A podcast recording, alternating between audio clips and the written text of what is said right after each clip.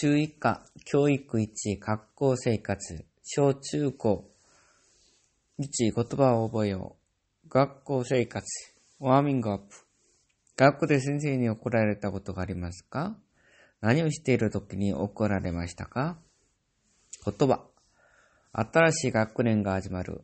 新しい学期が始まる。電車で通学する。授業に遅刻する。授業を欠席する。生徒にプリントを配る。勉強が得意だ。勉強が苦手だ。授業中におしゃべりする。授業中に居眠りする。給食を食べる。お弁当を食べる。クラブに入る。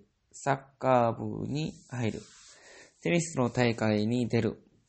遠足の準備をする。修学旅行の準備をする。運動会の準備をする。体育祭の準備をする。文化祭の準備をする。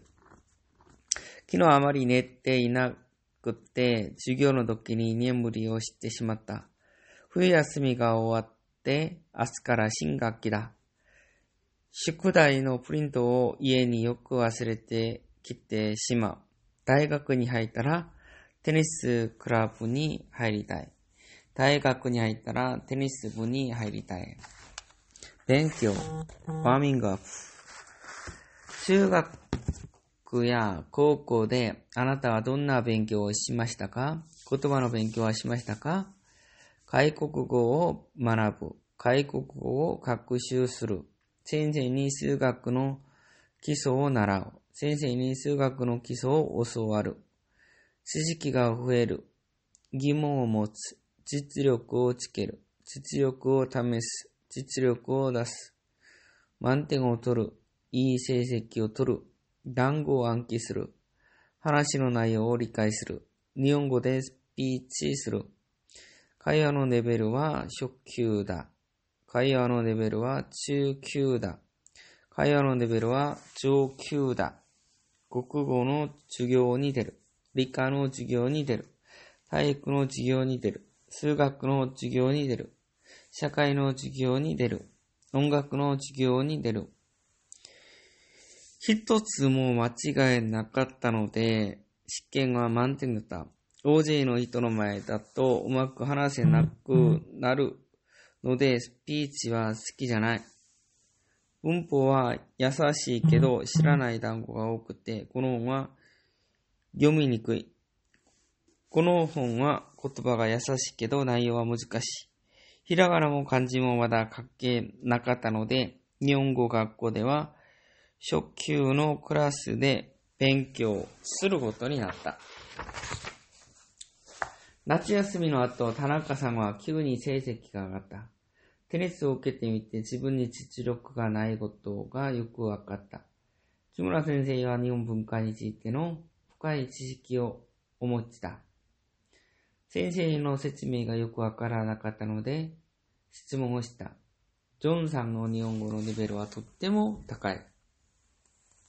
電車で学校まで通ってるんですか？はい。でも中学にはバスも使っています。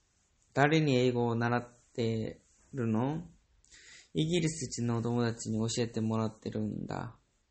先生に直してもらった作文を暗記してくる宿題が出たんだ。大変だね。日本語で書いたものを覚えられる？先生が話をしている時に友達と話してから怒られちゃった。授業中におしゃべりしちゃい、しちゃいけないよ。先生の話は聞かなくちゃ。林くん、また遅刻ですね。すいません。今日は授業に遅れないように、と思ってていたんですが、この文章難しくて読んでも全然理解できないんだ。何回も読めばわかるようになるよ。日本語の高い技術を学ぶために日本の大学に入りたい。自分の力を試すために日本語能力試験を受けてみることにした。宿題のプリントが多かったので、学生もプリントを配るのを手伝った。文法基礎からもう一度勉強した方がいい。この本は漢字を楽しく学習できるように作られている。私は早く起きるのが苦手で、毎日のように授業に遅れている。遅れていた。小学校の時は給食が全部食べられないことが多かった。何もクラブに入っていなかったので、毎日すぐ家に帰っていた。大会が近くなると練習の時間も長くなって大変だった。日本語の授業に出席する。日本語の授業を欠席する。1時間目の授業に遅刻する。1時間目の授業に間に合う。音楽の先生にピアノを習う。音楽の先生からピアノを習う。自転車で高校に通う。自転車で高校へ通う。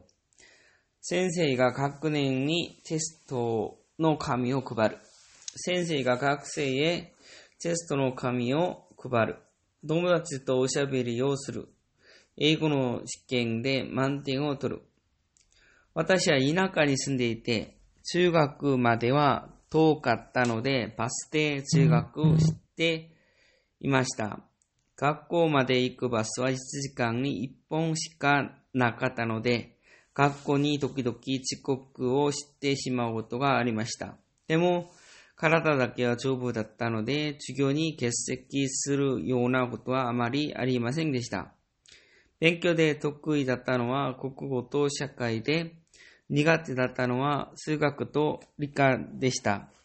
数学の成績はいつもあまり良くなかったんですが、一度だけテストの前の日に、私より一つ学年が上のクラブの先輩に教わ教わって、テストで満点を取ったことがありました。でもその後はダメでしたね。3年生になったら数学と理科は授業の内容が全然理解できなくなってしまって、授業中は居眠りをしていることが多かったですね。私はあまり真面目な学生じゃなかったんです。